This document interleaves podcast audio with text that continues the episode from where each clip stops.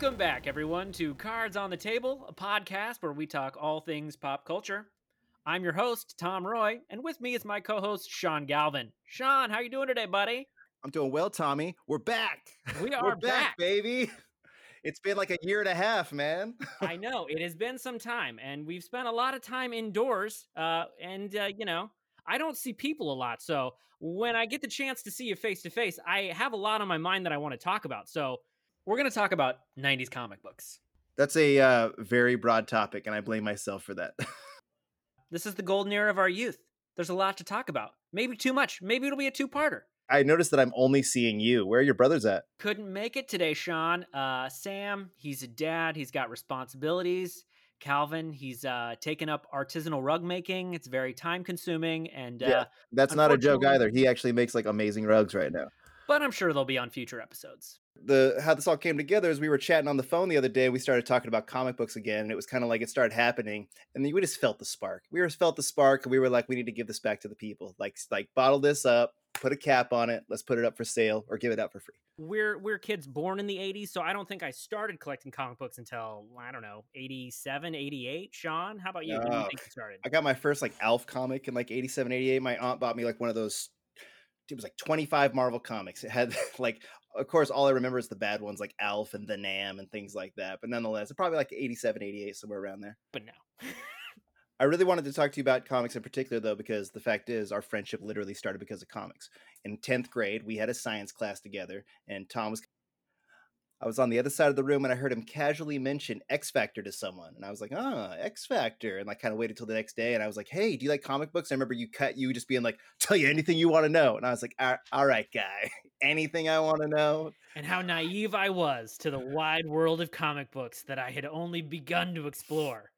But then we, we started hanging out like almost immediately afterwards because of comics. It was like, you want to get together this weekend and trade comics? Absolutely. And I think, you know, as we'll talk about and when we get into our thoughts on the era as adult men now, um, you introduced me to a whole side of the fence that I didn't know about. As a uh, as a publisher person, I was purely I was mostly Marvel. I don't think I was picking up any DC books. And you were like mostly DC, I think. Well, Or, you DC know- is well. I mean, you know, the Spidey stuff, but DC, I feel like in the '90s in particular, they they kind of got pushed by the wayside. They really did start becoming like I don't want to say a second class citizen, but they were really trying every gimmick in the book that they could possibly do. But there was just really consistent storylines all the way through, and I think we're going to talk about a few of them here. you know, before we get into the topics, I just got to tell you, as I was pouring over books today and I was looking at DC covers, the '90s, they were they were phoning it in compared to Marvel was Marvel was killing it with the artists, uh, the just dynamic covers. So many of the DC covers were just really forgettable. As I was pouring through my comics upstairs, I was like finding these books, and I'm like, what brought me out of the freaking? What made me decide to get this book but none else? And then I'm like, oh yeah, it was the cover. It was this particular cover. story, and I, you know, I'll say this, and we'll get in, you know, maybe get into this a little bit, but I feel like DC had a better story. Their their their, their writing I felt was better in some ways than Marvel, but artistry, man. Death and redesigns, like those are two big words of the '90s for me. Oh, hella definitely. deaths. Um, I think what's also interesting about 90s comics is there's kind of like three definitive eras of it, which is kind of like the first couple years is 90, 91. That's kind of like the 80s wrap up. We'll probably get some things mixed up with the 80s because that's kind of where the transition started happening, where the artists started taking over and we had really the image era. Image era, I would put from like 92 to 96. They still put out a lot of books, but they really owned everything at that point. Things happened, Death of Superman, all that stuff. But that really is like the image era. When we joke about 90s comics, I mean, like when people talk about 90s comics, what's the first thing they always say? Uh, Image Comics. Casual always goes, Oh, I have a bunch of image comics in my garage. Are they worth anything? and it's like, Probably, maybe I don't know. It depends on if you have Spawn limited edition signed by the artist. I don't know. yeah, sure. But then if you have Brigade or Shaman's Tears or Trench or let's keep going. I don't know. Youngblood, Prophet. And then I have what I call the big two return, which is basically they had now learned from Image what they could do to make some money. Where it was the Heroes Reborn, they brought back the Image guys. DC and Marvel actually started like rejoining and doing the JLA Avengers. They did the amalgam books together, literally because it was like we'll do whatever it takes to sell books and try to beat the Image people. And then you had the really good books started coming out, some that we'll discuss later in this show. Literally I'd never heard the word amalgam until that comic book series came out and I was like what the hell does that mean? And then I had to google I don't even think Google existed back then so I had to like look it up online. I was like or not online. Again this is the 90s I had to read a freaking dictionary like what does this word mean? We had to read uh, Wizard magazine. We had to read Wizard magazine basically to just read about any of this stuff. What made us as children or teenagers decide to pick a comic book and I think a good place to start in the 90s is what are the top characters from the 90s that drew you to pick up a comic book? We're talking favorite characters, right? Like, because if you get into the whole argument about like, oh, Sandman, all that stuff, dude, I didn't read any of that stuff no, no, back no, then, yeah. so like, I missed it. We're talking favorite, right? This is personal preference, yeah. And okay. and by this, what I was what I was alluding to, talking about redesigns, is that they can take a character like if we took a 1960s character that was rebranded in the 90s then they count as a 90s character. Yeah, you know, the redesign tip, I mean, I'll just start with my favorite, who's my favorite character of all time, which is Green Lantern. Oh, um, yeah. I've, I mean, I've all, here's the thing about Green Lantern that's so dope about the redesign is the reason, like, the main reason I love Green Lantern is because when I was a kid, I had one of those little DC superhero toys that was the Green Lantern. And it was that green and black costume. It was just so dynamic. You know, the little Halloween mask or whatever it is. Eh that aside, the colors just go together well and the whole way it's designed. So when you're talking about redesigning it, it's beautiful. When you're talking about redesigning it, the problem is that you're taking something that's like perfect. And so you're talking about the 90s, and you just kind of most 90s redesigns were some really big thing. What was dope about the Green Lantern redesign was the subtlety in it. Was really they made the mask better and the mask made it to where the costume didn't need as much green in it. Like in the redesign of the Green Lantern, there is not a lot of green in that. There's a little okay. symbol on his chest, there's a little mask, there's the ring, but like aside from that, it's like a white chest. You know, super dope. Well, well right, done. So let's so let's clarify and define for the audience. Who do you mean by which '90s Green Lantern is your favorite? Because obviously there are lots of different people who wear the Green Lantern ring. So, which version of the Green Lantern is your favorite Green Lantern from the '90s? No, uh, no, I'm saying I'm talking about all the Green Lanterns because okay, what I love is the multiple redesigns. I love that Hal started the era. Hal started the era with that dumb white in his hair, which became the thing in the late 80s. Dumb white in his hair. His character was stale, so they get rid of him. They're basically bringing Guy Gardner, who I have a huge affection for, who is my number two character. I love Guy Gardner. Now, I understand they're from the same world, but Guy Gardner became totally different. He got a yellow ring. He started wearing a dope, generic 90s leather jacket with a G on it kind of standard, but it really like spoke to me. And what was dope about the Guy Gardner series and the redesign on that was quintessential 90s leather jacket, like big hair leather jacket. That's usually what it is. Guy Gardner didn't have big hair. That aside, though, was the third issue of the Guy Gardner solo series. There was no, I think there was one word, and it was next. That was like the very last word. The whole thing is him fighting aliens on a planet. I feel like in DC and with redesigns, you have to kind of take like risks like that. You've taken an entire issue where you have literally one word. You might call it lazy, as 90s kids, all we cared about was the art. So it was just like, oh, great, 21 pages of art. I love it. Yeah. So just a side note, real quick, and whether or not you keep this or not, totally your decision. But I read a book earlier because I was like, I'm going to read a book. And I read X Men's Mojo Mayhem. And uh, man, I the writing was terrible. I'm just gonna say it. there was a lot of weird writing, and I was like, "Did I even read these words when I was a kid, or did well, I just?" Mo- Mojo became like a image? joke because of the cartoon. To- totally. Like my homie and I were talking about Spawn the other day, and I opened up some Spawn books for this episode. And when I was going through them, I was like, I literally don't remember this story at all. I have no idea what's going on. Like I remember Sam and Twitch. I remember some of it, but like it was so over my head. I just like the big, pretty images. I'll say this: uh, there's an image in a Spawn book. I don't know which book it is. It's Sam. Was it Sam and Twitch? Is that their names? Mm-hmm.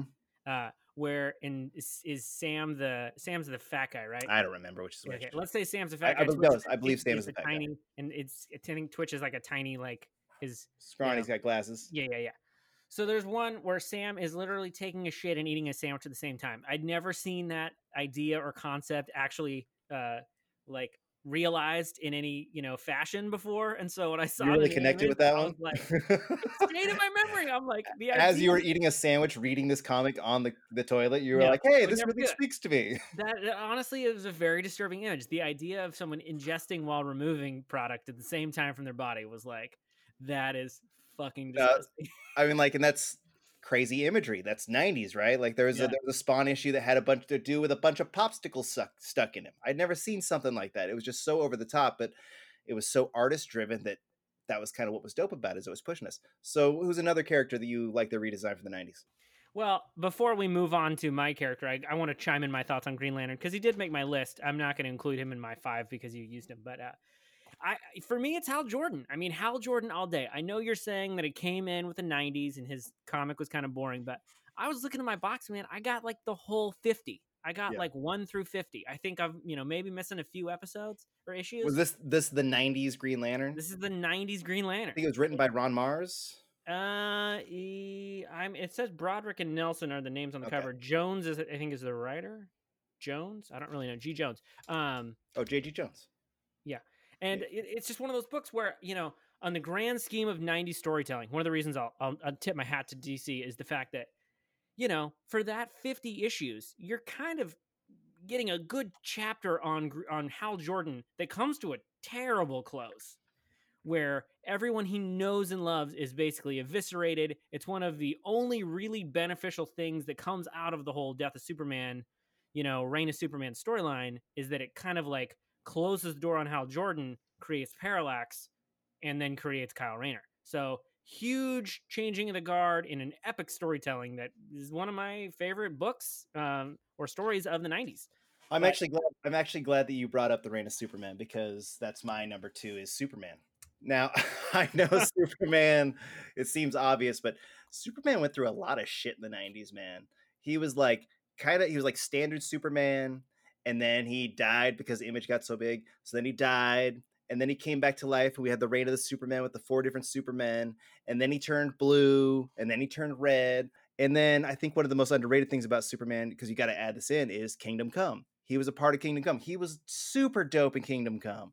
Like Superman had a hell of a lot of stuff going on in the 90s. And when I was thinking about my favorite characters, I give them props for trying. And that's why it's one of my favorites. Is there was a they were just trying stuff. It was just so crazy. Like we just got to sell issues, uh, turn him blue and give him electric powers. Oh, Dope. I love it. I forgot about it. Okay, so but hot take though.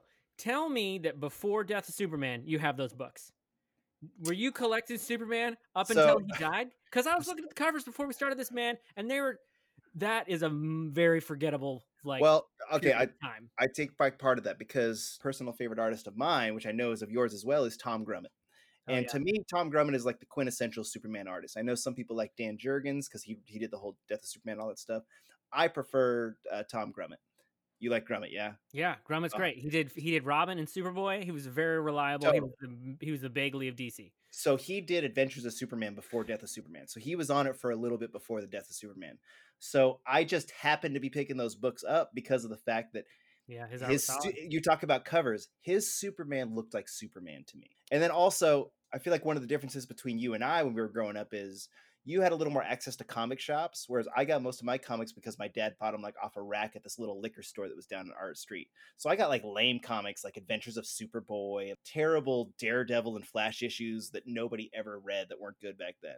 That said it kind of like made me appreciate when i got to read these books you know Yeah, it's definitely funny. Like as I was as we were preparing for this meeting or this conversation, I went through all these covers because I worked at a comic book store. A little brief introduction about what I did. My first job as a as an adult boy was working in a comic store. I started sleeving bags and boards um, for just worked for trade you worked for trade i remember that Yeah, I worked for trade, and then I worked in the store. Uh, the guy who sold the store and is no longer peddling comic books, uh, he didn't want to like hire me on as a full time employee, so he just paid me like less than minimum wage to run his store. And I was like, I think I was fourteen or fifteen um, before. But I he gave you stacks of comics because we just talked Yeah. about Green Lantern. Yeah, I remember you coming home one day and being like, "Hey, Shane gave me these seventy old Green Lantern comics because he wanted me to work today." I was like, "That's sick." Yeah, he basically would say, you know, you get X amount of trade in the store, or I'll pay you in X amount of cash. But I would always use it for trade. So, you know, he would basically say, if you want to pick up anything from the the quarter bin or the like dime bin, which is like this bin of old comics, because now we're in the '90s. We're, you know, at that time it was the '90s. No one was really cared that much about '70s and At all, books. at all. And those were stuff that, like, you know, listening to Rob Liefeld, I'm like, I didn't pour over those books because they weren't on the top of the shelves. They were deep in these catalogs. And you were the one who turned me on to some of these plot lines. And so I was grabbing all these old books that are now, you know, being celebrated. So what was dope about Green Lantern at that time, and you working at the comic store, was I was into Green Lantern because of the costume and a few of the storylines. But you started getting into the old stuff and introducing me to stuff like Mogo, the planet that's a Green Lantern, and just these really wild ideas. And you being excited about it got me more excited about it and wanted to learn more. And like the history of Green Lantern is so large, and I feel like in the '90s they really refined it. And they really did some interesting stuff. But those books that you were reading were those from the '80s or were those from the '90s? Uh, I mean, the I started reading Green Lantern, I, and I'd picked up some of those earlier books because, as we mentioned in the beginning, like I got a grab bag of books when I first started reading comic books. It was like 50, 50 comic books from Sears and like it was from the Sears and Roebuck magazine. They, Atlanta, you know, I opened it for Christmas. It was a bunch of random books. There was a couple DCs in there. There were some Marvels in there, and I know Green Lantern was one of the DC books. I was really drawn into the, you know, the X Men in those Marvel plot lines, but I did see Green Lanterns, and I did kind of like that title. I like the concept, but you got me into it way more by kind of revealing the larger storyline that I wasn't aware of because yeah, I'm also super biased because he is my favorite character. Let's be honest. Okay, that's fair. Um, fair. But uh, so, who else you got on your list, Tom? So you're you're keeping it very uh, DC oriented. So I got to rep people who I think uh, are just kick ass. And the one who stood out to me that I was thinking about was uh, Archangel. I Archangel, like very nineties, very nineties, totally, very nineties character. Technically a re- rebrand or redesign because obviously Angel is from the '60s, but you know they do this whole introduction of the Apocalypse storyline, and his costume was sharp. Yeah. That, with the blue skin and the purple like little the piping that was a little bit pink and stuff like that very nice. Yeah so i mean i love the idea that he basically like his wings molt he doesn't know what he's going to do and then he becomes the fourth horseman of the apocalypse he becomes death you know he uses these blades that come out of his his, his yeah he was just an awesome character and even as you continue throughout the 90s he continues to kind of evolve and mature and he has a relationship with betsy braddock and he gets his wings back and he still has blue skin. I mean he goes through it all but i felt like he was a standard in the 90s yeah that's a great one. That's a great one. Um my next one is super basic and it's spider-man look spider-man had uh, when i look through my comics when i start going through all this stuff like by far from the 90s i have the most spider-man.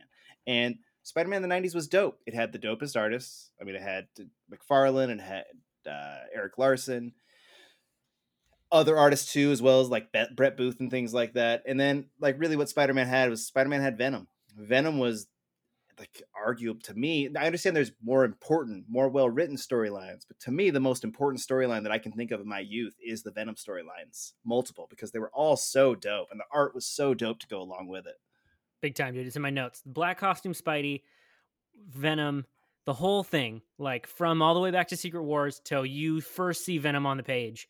And obviously, you know, we talk about, you know, we talk about like runs or you know, if we haven't mentioned runs, I'm going to mention them now, which I didn't really think about that in terms of what that meant until we started listening to that podcast. And one of the things I realized in the podcast is it's like there are two to- there are two comics I want to talk about a lot today. One, I want to talk about Amazing Spider-Man because it's a phenomenal freaking comic book. As I was going upstairs, I think I have an entire long box that's just Spider-Man.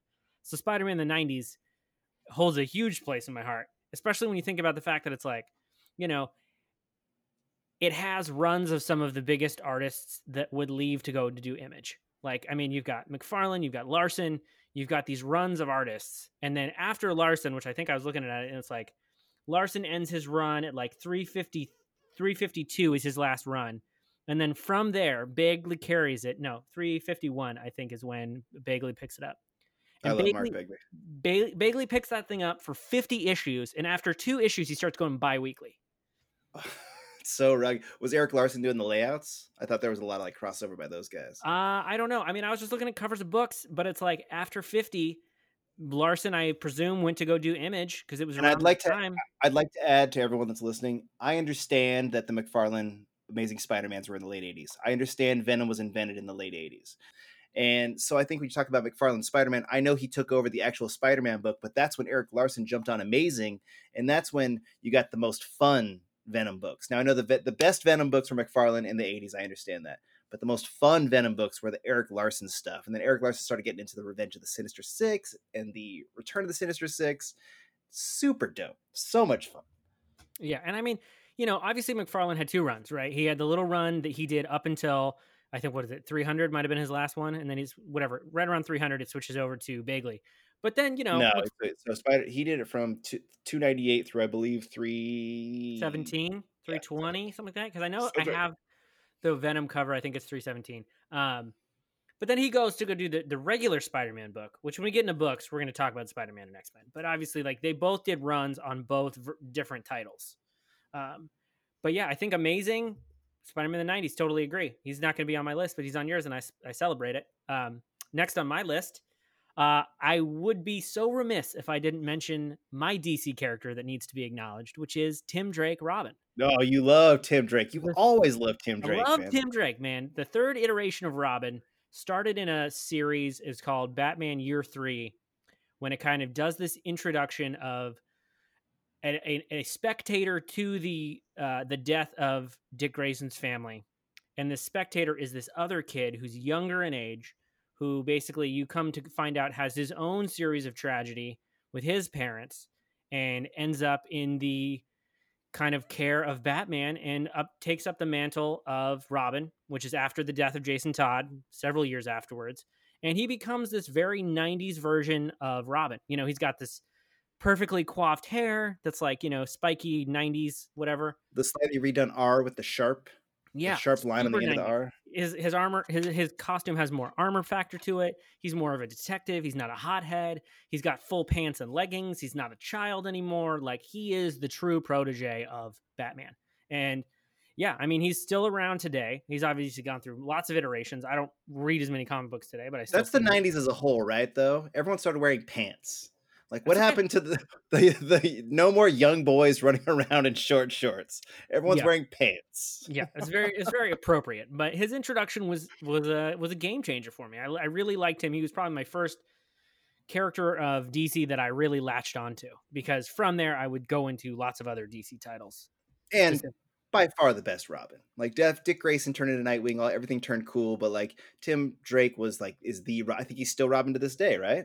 I think he has resumed the mantle, but I know, you know, if we were talking to Steve, Steve would probably chime in and say Damian Wayne is like the best Robin because he's oh, Batman's yeah, son, yeah. but like oh, that kid's a super and he's a pain. I mean, you know, Tim Drake all day long. He rules. Yeah, I love it. All right, uh, how about you? Give, give my, me your next. So, so this is where like we transition a little bit. So while I was a youth and mostly into superhero books and things like that, late in high school. I kind of got out of comics a little bit. And right as we had just graduated from high school in 99, we were right at the end of the 90s. And our local comic book store owner that you had worked for, he, I was like, hey, man, I'm kind of like looking for something. I haven't read anything in a while. And he's like, here, try this book and gave me Preacher. And so my next character is Jesse, Jesse from Preacher. It's so obvious, like, because he's the main character, but Preacher, man, it's like, it was just this honest story of just this uh, imperfect guy and what was so dope about Wolverine back in the day was he was imperfect, but slowly over time he became perfect. He's like the most noble, honorable guy of all time. Even Frank Castle, to an example, like of Punisher, he's like this super noble guy. Jesse is he has the things that he believes in, and that's where his nobility ends. Uh, Preacher, the basic storyline is this Reverend is in the middle of nowhere, middle of nowhere, Texas. He's an alcoholic, hates his life. This big thunderbolt comes down from the sky, and it turns out to be this this presence from heaven that is more powerful than God. And it's basically a demon and an angel get together, have sex, have a kid, and this thing is born. And it turns out to be more powerful than God. So God is afraid because this thing is wild. God ditches out. This thing strikes down. The power of this child goes into Jesse Custer. And then the rest of the story, the entire storyline is Jesse is hunting for God. But what this thing gives to him is it gives him this power called the power of God, which is he can speak and make anyone do anything he wants. That's really his only power aside from He's just a classic Texas boy, totally American, going down the street, punching dudes in the face, getting hammered, making bad decisions. And that's what I liked about him. Was he was making bad decisions, but they weren't justified. He knew they were bad decisions when he was making them, but like he just didn't care. All right. Okay. I don't actually think I knew that. Uh, I mean, I, I knew part of that intro. I just didn't know that he was. Yeah, I, I, watched a couple seasons of the show and then I kind of stopped. The show, honestly, the show, as a huge Preacher fan, I was very into it, and progressively, just the comic. The thing about the comic that's so special is the it's very hardcore. I mean, it's written by Garth Ennis. I have to say, I didn't read the Preacher book. Uh, it was one of those books. I remember the covers. One thing that I think is really funny, being that I worked at a comic book store, I can remember a lot of these covers just because they were on the shelves. They were part of my periphery for hours and hours of time, and I just didn't read them. Um, but I did watch the show, and it was it's a cool concept. I mean, I know that was a Vertigo book, right? Yeah. Okay. Well, I like where you're going. I'm going to keep with that energy because I want to go off of the big brands and go to a smaller one that was a little bit of an offshoot. One of my favorite characters in the '90s, and for those of you who are familiar, nobody here knows hentai. Oh. Sorry, go ahead. Did hentai exist in the '90s? Probably. I'm sure it did. Anyway, uh, X-O Manowar. X-O Manowar. X-O Manowar. covers. That's all I remember. Uh, it was a uh, Valiant comic character, and the idea basically is there's this alien race of I I don't know monsters, and these monsters basically had this little seed, and if the seed was placed on a person, it grew into this like techno organic suit of armor, and that armor basically was like intuitive, sentient, and incredibly powerful. And in some ways, you can think, oh, it's a lot like Iron Man, but it was totally different.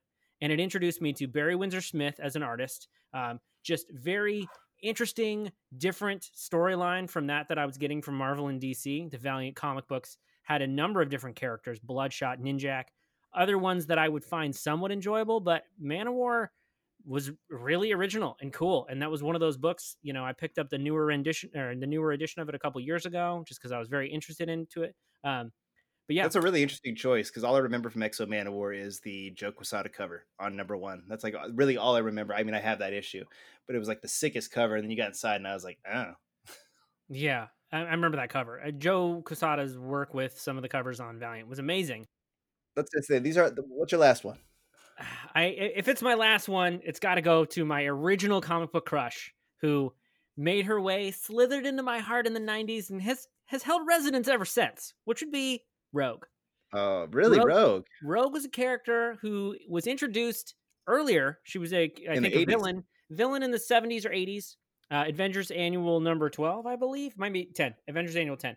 Um, and she's introduced as a villain. She's introduced as a thief who works with the I forget their name. They're a evil villain organization. Uh, a- Brotherhood of Evil Mutants. Yes, the Brotherhood of Evil Mutants. Um, and within that storyline, she ends up taking Marvel, Captain Marvel's powers. She zaps her clean, and she becomes, you know, invulnerable and the ability to fly, but she still has her ability to zap mutant powers. Um, my hope beyond hope is if there's a Captain Marvel 2 movie that she's the primary villain because Mm. it is the best segue into why Rogue is badass. And I hope that that's the villain.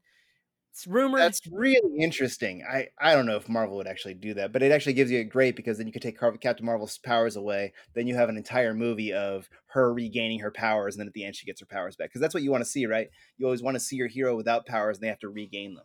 Yeah. Well, Love that. in the comic books, she doesn't get her powers back. So spoiler alert on that regard.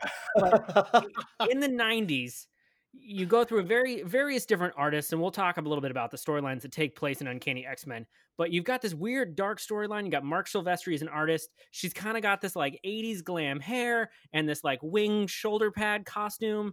And then Jim Lee enters the scene and he's like, Right. listen, we need to make this lady amazing. We're gonna make her hair curly. We're gonna stop doing this like crazy like '80s rock star haircut. she needs, you know, I, I don't like the tank top. She needs to put on a dope vest or something. Oh yeah, she freaking puts on this like leather jacket. She's got like she just goes from zero to sexy in like you know a few issues, and then a little later down the line, you got Savage Land Rogue, where she's rocking like a ripped bikini and hanging out with Magneto, who is one of the people vying for her love and affection. Uh, well, she, you know- I mean, that, that's really what you said right there, right? Which is that Jim Lee made her into that thing because Jim Lee's style, all the stuff that he drew, really became a part of the cartoon. And the, I feel like the cartoon really established what '90s X Men canon was all about. Even Yeah. though there was all those comics going on, like we all we all gravitated towards the cartoon, even though it was basic and stuff like that. But like Rogue was a huge character in the cartoon. She was a huge Yeah. character in all that stuff. And like you said, once Jim Lee got his hands on her, it really got dope. Yeah, she's amazing. I mean, I would say the same for Psylocke, but I think we've gone. I've, I've given my five, but like, you know, that's all right. I literally like as I was thinking about characters that I wanted to say on this list. So it could have been any X Men. It could have been so many characters in the X Men universe because I feel like '90s Marvel had that shit in the bag. Like Yeah. they just had these dope characters. I mean, you got Gambit, who's one of my favorite characters. I was gonna say this is all our personal favorite, but like Gambit is for sure. If you're just saying the top, if you're being really generic, Gambit is for sure one of the top five characters of the '90s. Dope design, interesting the way that he could be written, cool power.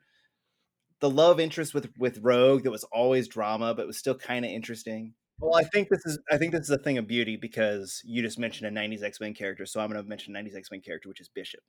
I thought Bishop was so cool because that was another one of those comics that I got off the rack and as a preface, I was never a big X Men fan. A little too dramatic for me. Cool characters and all that stuff. Loved all the art, but the stories were just a little, just a little too politicky and Tom and I have no problem with that, and it's very popular and it's super awesome, and I get why it's awesome now as an adult. As a kid, it didn't really speak to me.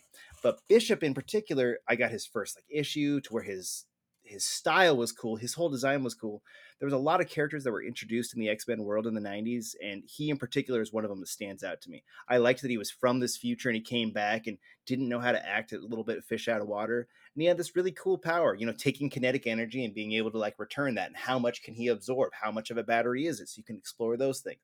Sure, he had 90s mullet. I get that. But like, if you're talking design and all the things that go along with it, just a brilliant costume. Really a brilliant costume and a great character. Yeah. Whilce Portacio created Bishop, right? Is he the I want to say yes, I believe yeah. you're correct. And I mean it was phenomenal design. And one I could literally have a 90s conversation specifically alone on the term kinetic energy in Marvel because it's one of those words that they use. It's like it's quasi science, but it's enough to convince you. That, Just like, generic, generic enough to where you can be like yeah. any power. There's so many characters that's like, what's your power? It's like, uh, I'm Gambit. I store inanimate objects with kinetic energy. I'm Strong Guy. What's my power? I absorb kinetic energy. it's like oh, Strong Guy had kinetic energy, huh? Yeah, it was like their go-to word. It was awesome. But uh, no, and my number five. I mean, my honorable mention on this, related to Bishop, perfect segue is Cable. I mean, props to props for props are due with uh, Mr. Rob Liefeld. Cable is a great character. But the second chapter of Cable, which kind of comes later in the 90s, is this idea of Cable being kind of thrown into this universe with his powers nerfed. For anybody who knows the Marvel meta, it's basically Cable is poisoned by this techno organic virus. Half of his body is metal. And that virus is slowly spreading and will take over his whole body. When the Age of Apocalypse storyline comes into play, which is why we're going to segue next into top books of the 90s, you get this idea in an alternate world of what if Nate Gray, which is Cable, didn't have his powers hindered by a virus. And you get the unfiltered, pure son of two powerful mutants. And he had his own comic book. It's crazy. He was, you know, he was brought into the. Marvel- Are you talking just the Cable solo series? I'm talking about Nate Gray. Are you X Man? Mutant X, or yeah, no, yeah, it was X Man. X Man, you are, yeah, that's correct. Yeah, and he's got the little wisp of white hair, but I mean, he becomes a super level ninja. So uh, he's one of those characters that was introduced in the 90s. He had one iteration. He goes through a rebirth in the later 90s. So wait, which do you are you more into the Cable or are you more into the X Man? Because it really is like a redesign. It's like you asked me about Hal Jordan versus true, Kyle Rayner. Like you have to uh, choose one or the other. Yeah, I mean, I'm gonna go X Man to be honest. I really See, like I love the idea. Go ahead. Cable's what's dope about Cable is the one of those things kind of like which is another dope thing about Liefeld is like how his characters became fleshed out later. Like Deadpool was not the merc with the mouth at the beginning. Yeah. Cable was, you know, cool at the beginning, but as they got became fleshed out and they started to become real characters in this universe, um, they get their voice. And Cable always had a voice. You know, he was always very like he was kind of military man. he was going to do this thing no matter what. Um, his style was always like really over the top, but that's quintessential '90s. That's that's dope. You know, I look back at those stuff and I look at those Cable books and like I have this one cable book that's drawn by J.R. Uh, John Romita I have this Jr. one book, John, John Romita Jr. And like it is just it is just a crazy cover with all these lines and all this stuff going on, huge shoulder pads. But that's when you started to realize like people could take this and have fun with it. And you could really like blow it up and you could just hold, tell about this whole future world that he was a part of, tell about the world he's a part of now. If he went back to the future, there were so many options with cable. And wasn't that the reason for Bishop's arrival? Wasn't he there to kind of like grab Cable? I forget his intro, but I felt like he was there because Cable was jumping timelines and Bishop was like, I'm here to hunt down the freaking this is one of the things I found about a lot of these '90s comics is I just, you know, like so many kids, I just read it for the art, man. Like I really vaguely remember all these stories. It's the it's the bummer of it is when I read these stuff, or you know, I take it back. It's not a bummer, but it's kind of nice now because when I read the stuff, it's through fresh eyes. Like when I was breaking yeah. out these image comics, I was reading Brigade and stuff like that. They're books that I've met, read a thousand times, and like I don't remember these stories at all. They're kind of dope. You know, these are these really big ideas: alien races invading, and we have to fight back. But I kind of like that. You know, it was still the end of that bad guy, good guy, fight, fight, fight. In 2000 and after the 90s, it really started to become.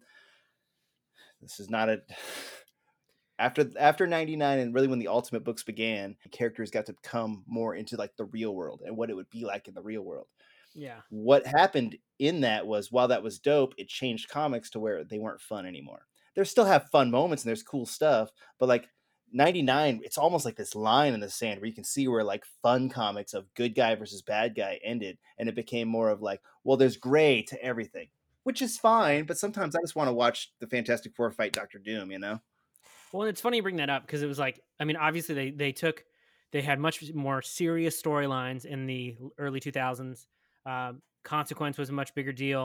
Yeah. And it's funny, like the draw to books, because one of the things that I thought was, was funny is like, you know, as we talk about, books of that time and their impact they had on us and what we liked and didn't like. I remember picking up Mar- like Fantastic Four books, and you know, when most people think about Fantastic Four, they think about them as like this awesome family of four superpowered people. But it's like my memories of Fantastic Four is like they're struggling with debt. They're always like about to get kicked out of their house. Like, like such a bummer of a story. Yeah, and it was always like there was something wrong the 90s was when they turned uh, invisible woman kind of into a hoe right she went from like full suit wearing pants unlike robin to where they were like eh, let's take the pants off of her put her in like a mini skirt yeah they they, they put her into like a, a straight up like I don't know. It, it, it, looked like a rock star outfit. It looked like something that would be worn by like Whitney Houston or like Madonna or somebody. It was just, you know, it had areas of the costume that were removed to expose skin. I mean, yeah, sex sells. That it was, the, the hey, bro. It was the nineties. I mean, yeah. you had lady. You had to compete with Lady Death. You had to compete with Dawn. You had to compete with Vampirella.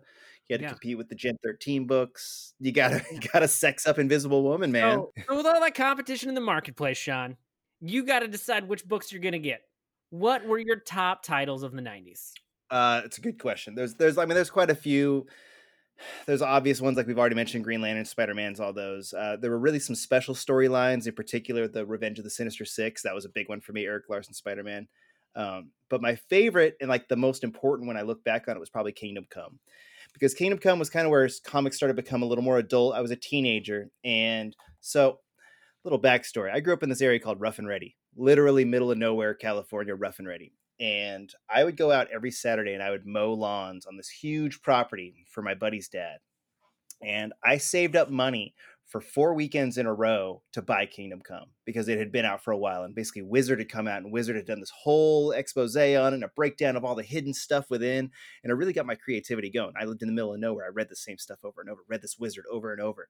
So as I'm mowing lawns, in my mind, I'm visualizing what this comic is going to be and, and what I, I like literally can't wait and then I get my hands on it and I read it and I read it through one time and I I got most of the ideas. I was a teenager, but like I got to the end and I was like, that was everything I hoped it would be and like how often do you get a comic where it's everything you hoped it would be? That's and like true. literally i thought about it for so long and then i read it and i was like it, it, was dope. And then i've read it so many times since then. Just the gist was that it's the future and all the main superheroes have retired and there's a new generation of superheroes who don't really take into consideration things like laws and valuing people's lives and a bunch of humans get killed a bomb gets set off in kansas kills a bunch of people, and in turn, Superman comes out of retirement. When Superman comes out of retirement, he brings in all the old guard who build this big prison and basically imprison all the new generation of quote unquote heroes. The Gulag.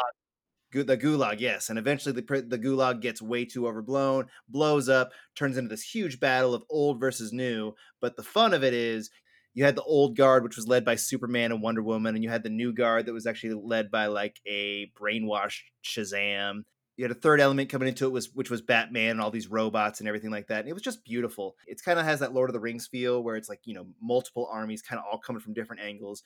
Two might unite for a second, then they'll fight against the, the other one after that. But beautiful artwork, really deep storylines, absolutely like amazing hidden things throughout. Like I still to this day look at Raggedy Andy in that book every single time the cover of ELO's greatest hits is subtly in there is like Green Lantern's fortress up in space. Like it's just so well done. It really is like it's kind of that pinnacle achievement of someone. Alex Ross went off to do amazing things, and some would argue that the work after that got a lot better.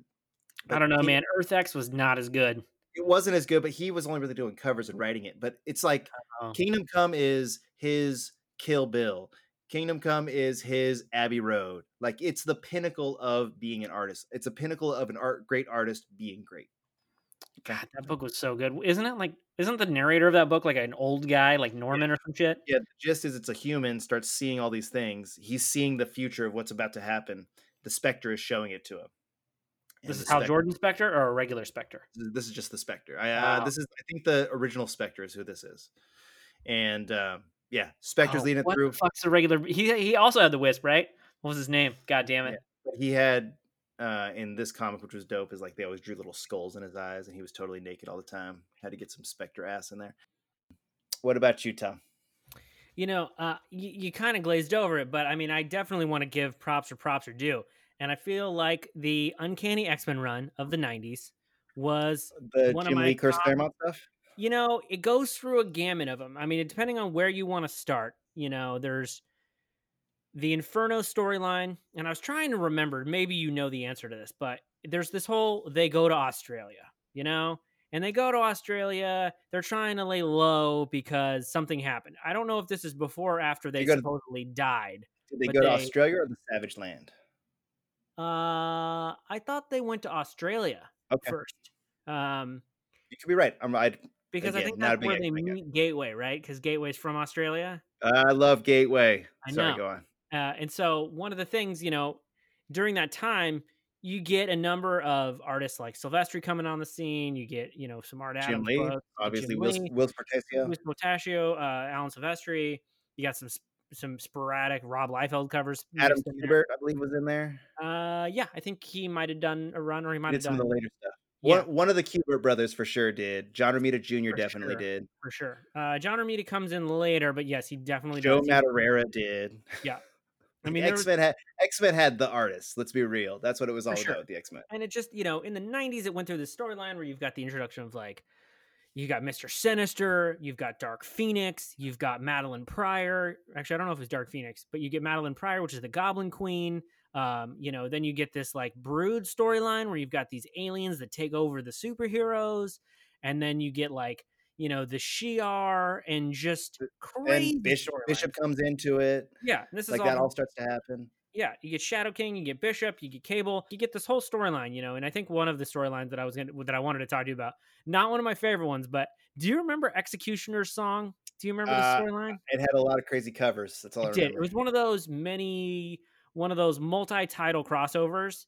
And I think the gist of it was it was this whole imposter murder thing. It's like Cable killed Professor X, and it's like this who done it thing, and you realize Cable point Cable killed, shot a bullet and injured, you know, mortally injured Charles Xavier, and everyone's like wanting to put him on trial. And then as the story unfolds, I believe you learn that Strife, which is a clone of Mhm. Cable committed this act and did this whole elaborate ruse to basically, you know, implicate him.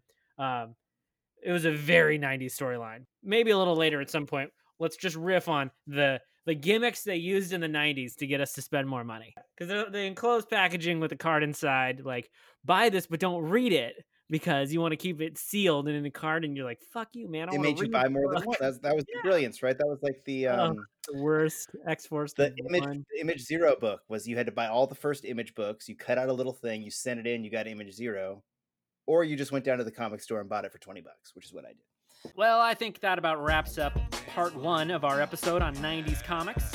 Um, yeah, Tom, and you know, I wanted to say something. Look, we did our homework for this episode, but we're talking about a decade of comics, so a lot of this was off the top of our head, just our memories and things like that. Mine is THC stained. Is his alcohol stain? There's a chance we made a couple of mistakes. Like, bear with us. We're having a good time, all right? And we did have a good time. You can follow us on Twitter at COTTCast. Join us next week when we will continue the conversation and discuss our favorite single issues, favorite storylines, and some rapid fire topics. Thanks for joining us at Cards on the Table.